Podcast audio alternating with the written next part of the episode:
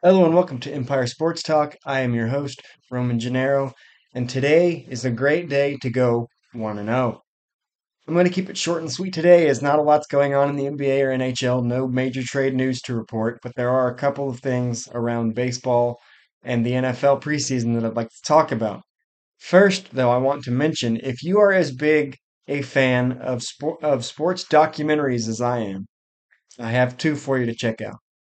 The first you may have heard about, I'm a little bit late to the party on this, but I'm really enjoying Quarterback on Netflix, which focuses in, in its first season on Patrick Mahomes, Kirk Cousins, and Marcus Mariota from last year's NFL season. And I am just so fascinated with that kind of hyper focus on the preparation, performance, and mental mindset of athletes as they go about their business.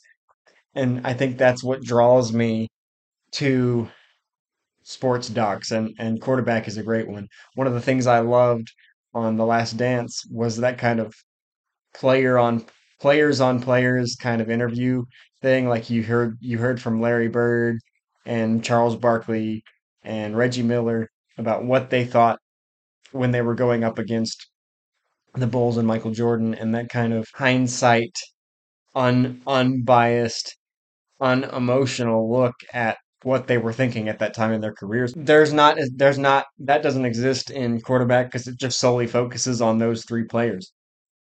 But I just I am fascinated by sports doc. And the other one you may not have heard about because it used to be on um, Netflix before they shelved it for three years. Now now the fourth season of QB one um, is on Tubi. And as I said, it was shelved for three years, so it focuses on the high school senior seasons of now NFL quarterbacks Bryce Young and Anthony Richardson, as well as Kentucky Wildcats quarterback Deuce Hogan.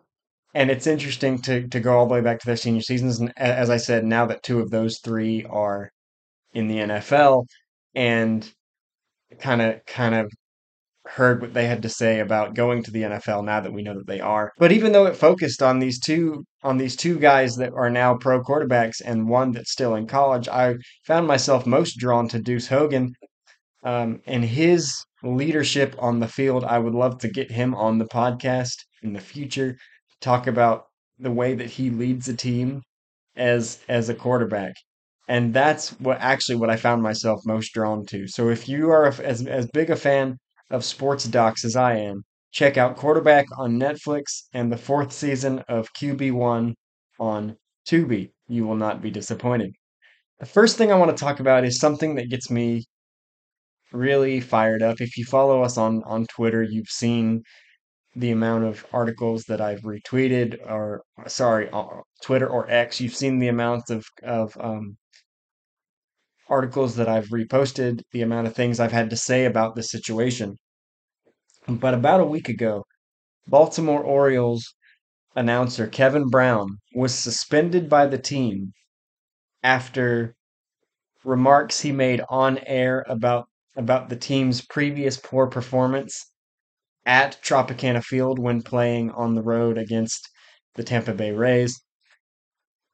The team did not like his comments and suspended him indefinitely. The problem I have here is these were not comments that Kevin made offhand. These were not comments that Kevin made under on, on of his own volition. These were comments that he read off a graphic that was displayed on screen that was meant to point out how mu- how improved the Baltimore Orioles are this year over years past as the as he was pointing out that if the if the Orioles had won that game that day, which they did, they would have equaled their win total at Tropicana Field from the previous 3 years.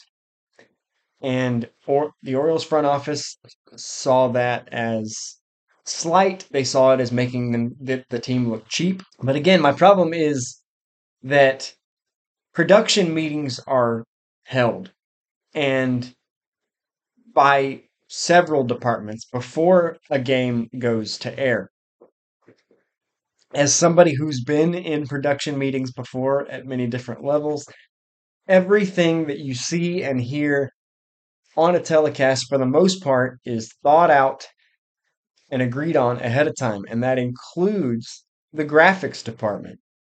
So that graphic that was put up about about the Orioles' previous record was agreed on by someone who had final say of yeah, let's make that graphic. That's a good graphic. And Kevin was just doing his job. Kevin, there was a graphic on screen. It was Kevin's job to read it, and he did. And again, it was to point out how much better the Orioles are this year as opposed to previous years. And it's it's not a secret. If you follow baseball, you'll know that b- hmm. before the Orioles caught fire in the second half of last season, they were not a good team. They barely missed the playoffs last year, but that was because again they were they they were the best. Te- I, th- I believe they had the first or second best record in the entire league for the second half last season. And before that, everyone knew they weren't good. I think the I think the season before b- before last they lost hundred games, and so it wasn't a secret that the previous three years that they they they had poor records against several teams, not just the Rays, but considering that the Rays have been consistently good since 2020 when they made the World Series, I don't think it's a surprise to anyone. So the fact that so so so Kevin Brown was do was doing his job by by reading a graphic had to have been pre-approved by someone. And the organization believing that that was somehow slanderous and not a statement of fact was completely wrong. And for about a week, it, it, it has taken it has taken focus away from the great performance that the Orioles team is is putting up on the field, and instead everyone's talking about Kevin Brown. Uh, immediately after he was indefinitely suspended, Twitter slash X exploded, saying the Orioles should be ashamed, Kevin Brown should resign, because again, it it wasn't a free speech issue. It was Kevin reading a graphic that that his graphics team provided him. And so no one should have been suspended for that. And if by some unfathomable way you you felt that somebody needed to be suspended, why not suspend the person that either made that graphic or the person that approved that graphic to be made? It's not the on-air person's fault that a graphic went up and he read it. That's what he's supposed to do. But again, that graphic was not slanderous. It was it was a, it was a statement of fact. But of course, we live in a world today where cold hard facts are disregarded if it's not what someone else agrees with. So who knows? I have much more to say about this. I've taken a week already to kind of process some thoughts. I still have a lot more. I'm going to post a, a, a blog about it later in the week.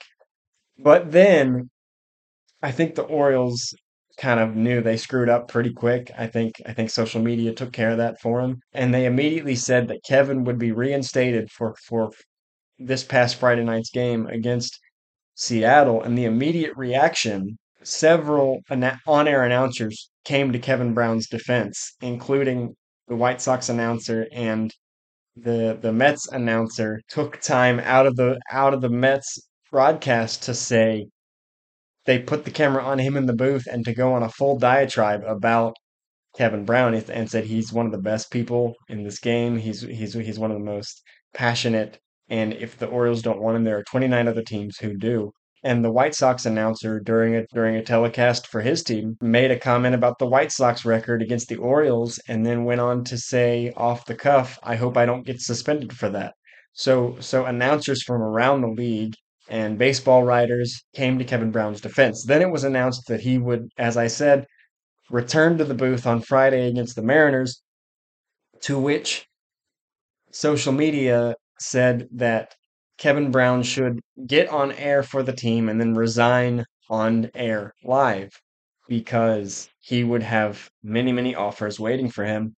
Buster Olney made a point to say that he, he he didn't so much say that Kevin Brown should resign on air, but he did say that Kevin Brown has a contract has a contract negotiation coming up and should should negotiate a clause that prevents him from from such kind of lame suspensions in the future, and that Kevin Brown holds all the cards right now. And I believe that was the consensus from around the league after that happened. And then Kevin Brown being the picture of class in this whole situation that he is, released a statement saying there's no one else I would rather broadcast for than Baltimore. Um, I've talked to the GM, I've talked to the owner. It's been ironed out, blah blah blah blah blah. Um, and then I watched that fr- the opening of that Friday night telecast, and he was he was as classy as could be. No no saltiness in his voice, no hint that anything had happened. But I think you know, Kevin Brown said the right thing. He's a better man than I would be in that situation. I'll tell you that right now. To even to even put out a statement saying that, man, I love I I I I love announcing for this organization. But I think I would be surprised if he remained with them after this year. He's still employed by them. He wanted to get back in the booth, so he said what you would say in that situation. But but I think it's clear that the Orioles' mishandling of the situation it's time for that Kevin Brown could find a better situation anywhere else. And as it was said many times on social media, it's a shame that this happened because because the Orioles are having a great season on the field and this completely overshadowed what they're doing. And it's a really special story what they're doing, being the being the team with the best record in the American League, and this just overshadowed it for a week and it's a shame. And I think Kevin Brown deserves better. The Orioles should be ashamed of themselves. I will have more on this at a later date. The next thing I want to talk about, we're going to stay in baseball for a minute, is I mentioned the White Sox a little bit ago. Technically, I mentioned their announcer. Now I want to talk about the team. The team is having a rough time. Um, and I'm not just talking about on the field, although it makes sense when you hear what several stories have come out about the Chicago White Sox in in the past few days about how bad that culture is and, and look, the team is 47 and 72. They're they're in fourth place in the Central uh, only ahead of the Kansas City Royals who who in my opinion are playing a lot better than the White Sox despite a worse record. I think that's because they got off to a rough start, but the but the Royals are playing a lot better right now than the White Sox. And this is a White Sox team that just two years ago was, you know, talked about as maybe the World Series favorite in the American League. And now they're 47 and 72. And then all these reports coming out. So obviously the thing that everybody knows is that is that after after a slide into second base from from Cleveland Guardians All-Star Jose Ramirez, he believed that Tim Anderson kind of was a little too rough with his tag and they got into an on-field scuffle and Jose Ramirez kind of knocked Tim Anderson to the ground and and Tim Anderson was not in the lineup the next day Ho- Jose Ramirez was and that kind of was the was the rock that started the whole mess rolling down the down the hill and you know it was one of these things where we started hearing stuff about about the White Sox as a whole after this and Jose Ramirez when, commenting on the incident, said that he didn't believe Tim Anderson played the game the right way and he didn't respect what he did and you know all this sort of stuff. So it wasn't good, and it just got worse from there. During the trade deadline, uh, reliever Keynan Middleton was traded to the Yankees, and upon his trade, well, first of all, the White Sox traded several players, and I I have things to say about some of the players that they traded, and and it kind of leads more to the problem. Um, Keynan Middleton was traded to the Yankees, upon which he said he was excited to be part of that culture. He was excited to be a part of that um, organization. And, and, and when they asked him kind of what he meant by that, he stated that he felt that this was his only year in Chicago, and he felt that there there was no discipline among the team, there was no structure, that that that if players missed meetings, there, there there was no repercussions. It was just like, okay, you missed a meeting, whatever. If players were late to practice, it was kind of whatever. It was this laissez-faire attitude around the entire organization from top to bottom. And I think I heard something this week that that it, the whole mess could have started a few years ago when when Jerry Rein, the the owner of the White Sox, Jerry Reinsdorf, most most known for building that right there, the Bill, the the Bulls dynasty. He also owns the White Sox. That when he that when he hired his friend Tony La Russa to manage the team, uh, a couple of years ago that that was seen as kind of the wrong move, and it started kind of this mess of culture. But but they moved on from Tony La Russa, and and so it's kind of hard to put all the blame there. But but Keynan Middleton was talking about like there was no discipline. If if you, if you didn't show up for workouts, it was whatever. This and this whole thing, and veteran pitcher Lance Lynn, who had also been traded to the Dodgers around that same time at the deadline, who had played several years in Chicago, backed Middleton up and said and said, "Look, he I I was there a lot longer than him, and he's not wrong. Like there there was no structure, there was no like a authoritative system, there was no discipline.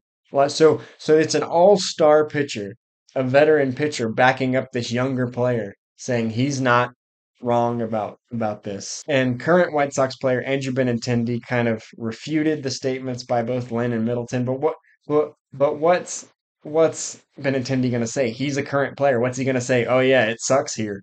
He's a current player. He's on the payroll. He's getting paid by Chicago. Of course, he's going to back up the team. I'd I'd be interested to to hear what he had to say what he has to say once he leaves. Whenever Benintendi goes to his next organization, that would be one of the first questions I'd ask him. You made comments when you were with Chicago. Do you do you walk those back at all? Because there's there's been a ton of evidence that what Middleton is saying is true, and Lance Lynn himself, as I said, backed him up. Uh, there there was a report um, on Twitter. Keynan Middleton's mother said that said that his kids were kicked out of White Sox daycare uh, because I guess and and and maybe this was after the trade, so it may not be a thing because because I'm sure that's for for players and staff and their children only. But the kids wanted to go back and play with the friends that they'd made, and and I guess his mother took them there, and they were they they were asked to leave. I'm sure that's security just doing their job, but with all, with everything else going on, and that's not it. There is a uh, Jake Burger who was also one of the players traded. He was traded to Miami, came out and said, and and didn't specifically knock Chicago, but how can you take it any other way at this point? He said he was traded to the Marlins, and he said he's never had more fun playing baseball. Um, now the culture in Miami is is right now is pretty. It's going pretty good um, in Miami, but it's hard to take that any other way than a knock on his previous organization. And then those three comments have been confirmed. They were made by players. And then there was another report, and this is just a report that shortly before the All Star game, Yasmani Grandal was left off the lineup card and said that, and was not happy, and said that he was going to leave early, that he was going to leave the team for the All Star break, and and was was very unhappy at being left out of the lineup that day. And apparently in the locker room or in the trainer's room, Tim Anderson was in the was in one of the tubs, either the cooling tub or the or the or the hot tub, and heard Grandal say this and said, "Fine, if you're going to act like that, get out of here." To which Grandal reportedly walked over to Tim Anderson and slapped him in the face. Now this this story's not been confirmed, but I have a hard time not believing it given everything else. Now Grandal was later later came in as a pinch hitter in that game, so he did not follow through with his threat to leave. But and and and I agree with what Tim Anderson said in that moment. If in fact he said it, where it's like, if you don't want to be here, if you don't want to be a team player, get out. But you know, considering that Tim Anderson's name has come up in in these reports on the other side as well, it is what it is. I think I, it's hard not to believe every story that comes out of Chicago right now about the White Sox with the struggles they're having in, a not great division. So it was for it was up for grabs, but Chicago never played well. And again, this is just this is two years removed from you know having a really really good team, and a lot of those players were still there. You know, um, Giolito was just traded, and Reynaldo Lopez was just traded, but those guys were there a couple of years ago. So so a lot of that team is still intact. That just a couple of years ago was was an AL favorite. So I can imagine there's a lot of frustration. And then you look across town and you see the Cubs playing a lot better. And and and you're failing in a division that isn't playing very well. The the division leading Twins are just a couple of games above 500. So I imagine this is a situation where all this frustration is boiling over, but this just doesn't look good for the White Sox organization top to bottom. So I just it's it's it's a mess on the south side right now.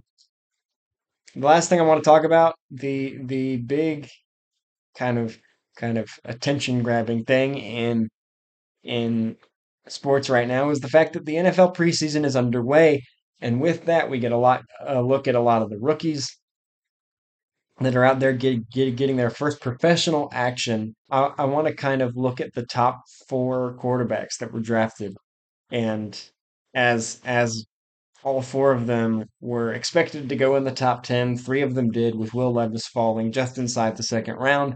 I want to take a look at all four of them and how they fared in their first game. Keep in mind, this is just one game, it's a preseason game, so it's hard to put too much stock in it. It's first professional action action for a lot of these guys, so you know they're going to be nervous. There's you know there's going to be they're going to be tense. So it's hard to hard to put too much stock in it, but I want to break it down anyway. Uh, we're gonna first we're gonna start with the number one overall pick, Bryce Young.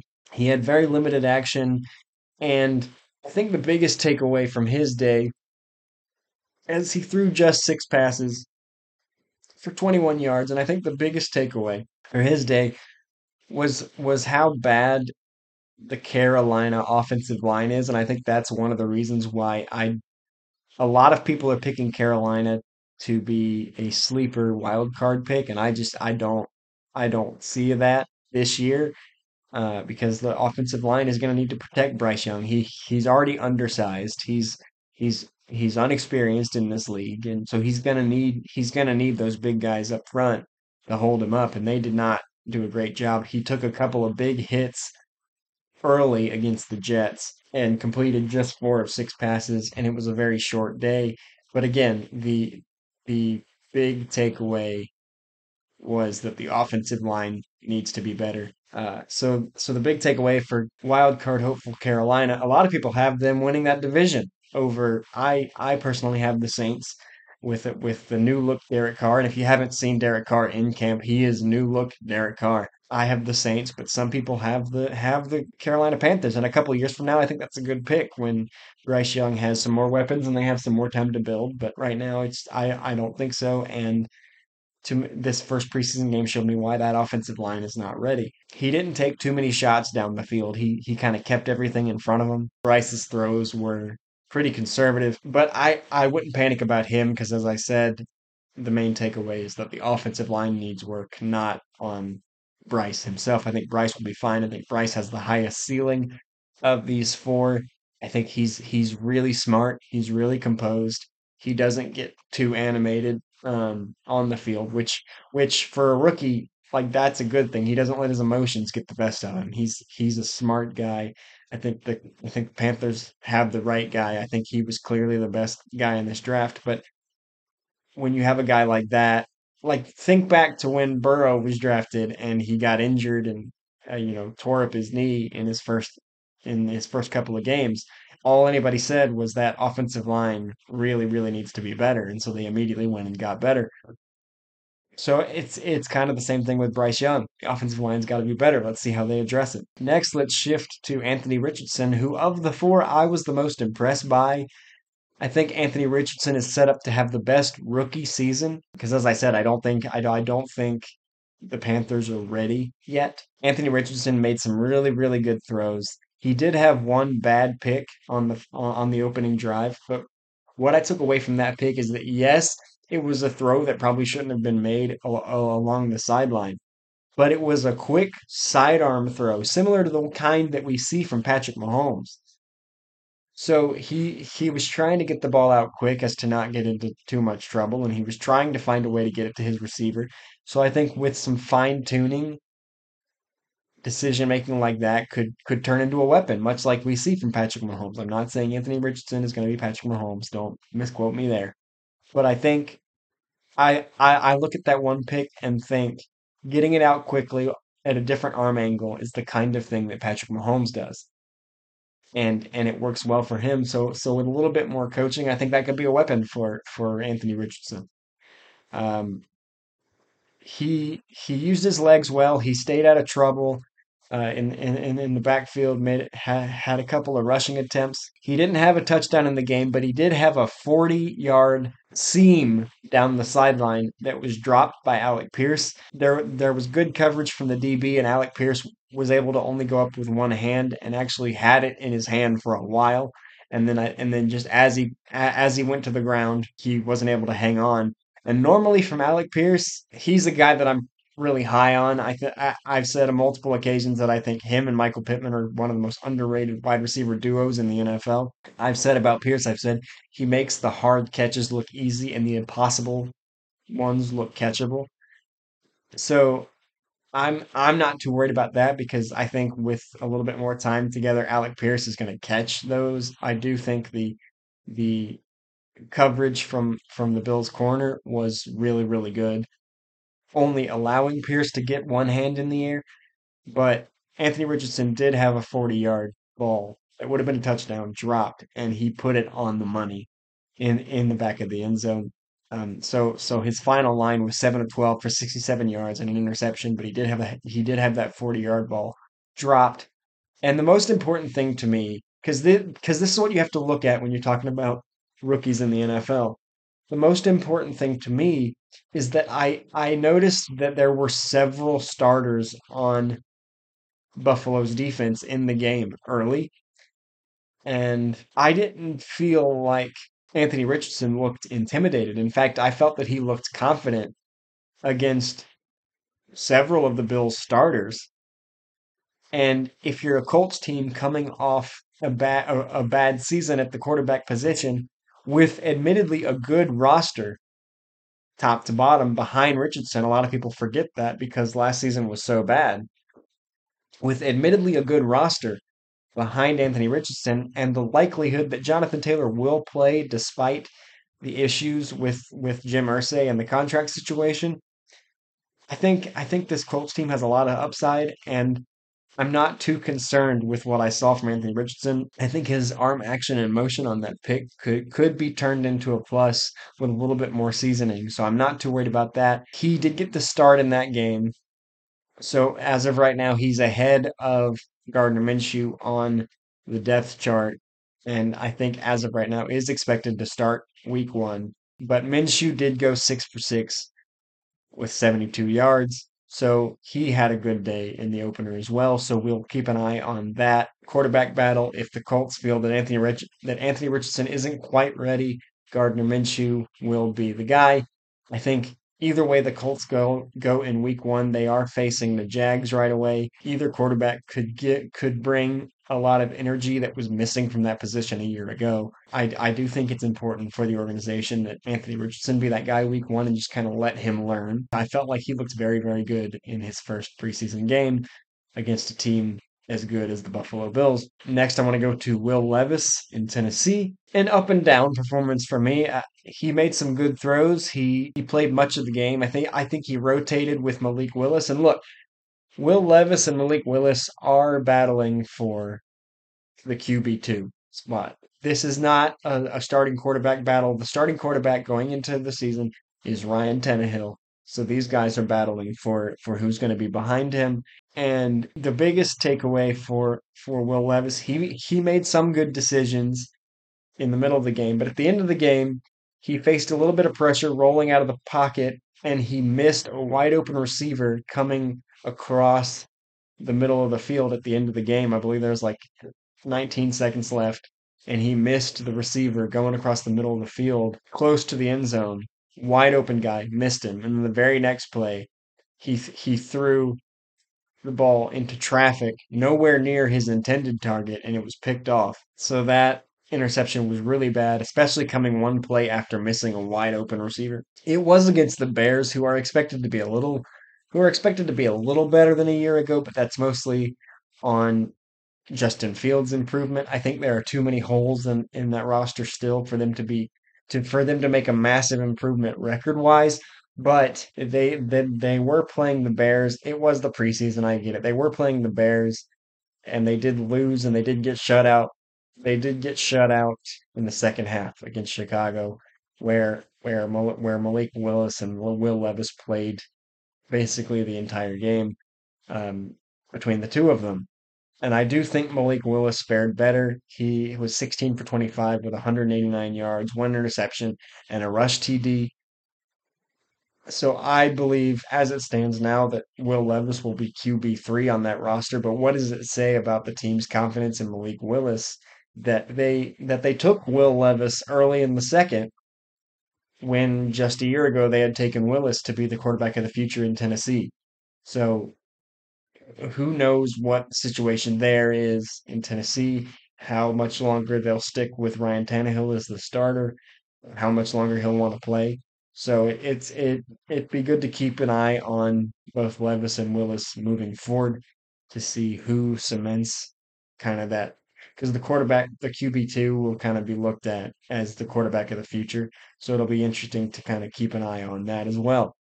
And then last but not least, we'll take a look at the guy who went into action first, and that's CJ Stroud. Look, he only played two series. He was two for four. He did throw a pick on on a guy. They're they're playing the the Patriots, and he probably should have seen the the defender there. He but he didn't, and he but there was a lot of zip on that ball. The offensive line's not good. He did take a sack. Um, and again, when I post my my predictions for the NFL season this week, I did talk about that I think that the situation that the that the foundation is being built for something really cool in Houston. Uh, I, I think DeMeco Ryans is the right coach. I think CJ Stroud is is a great quarterback of the future. And I and I think they have a really nice young wide receiver in Tank Dell who who caught a nice touchdown in that preseason opener.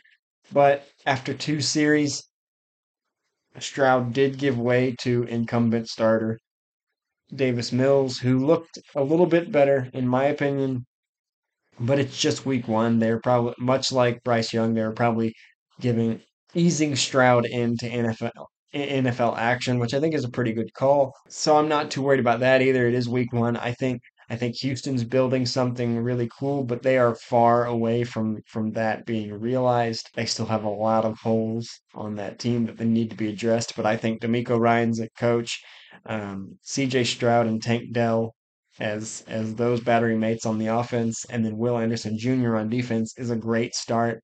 But I don't see this team winning more than one or two games in the regular season and being back at the top of the draft boards next year, which isn't a bad thing because I think they have several draft picks in the next couple of years.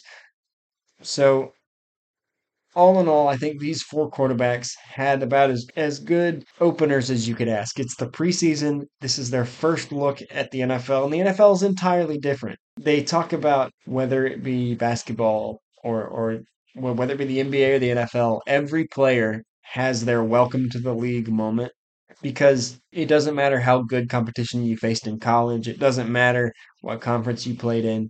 Getting to the NFL or the NBA is a different story. So I think it's good for these guys. I think I think ultimately it's good for for each of these four to have faced adversity in their first game with with CJ Stroud and Bryce Young being hit hard, with Anthony Richardson and Will Levis throwing those interceptions to to face adversity right away because that they're they're not used to that. Look look after watching QB1 and seeing Bryce Young and Anthony Richardson, they would they were the top guys in high school. They were the guys who could do no wrong.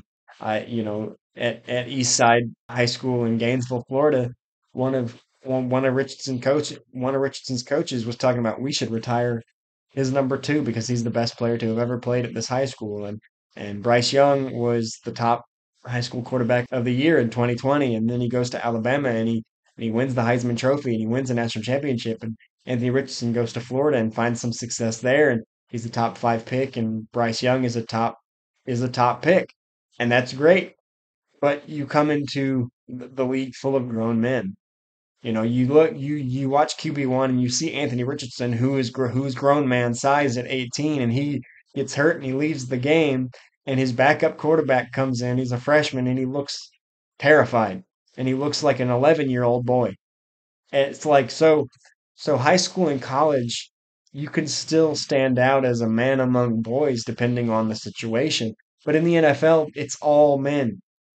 Like there's a reason why they have those welcome to the league moments. And I so I think it was good for those quarterbacks to face that adversity.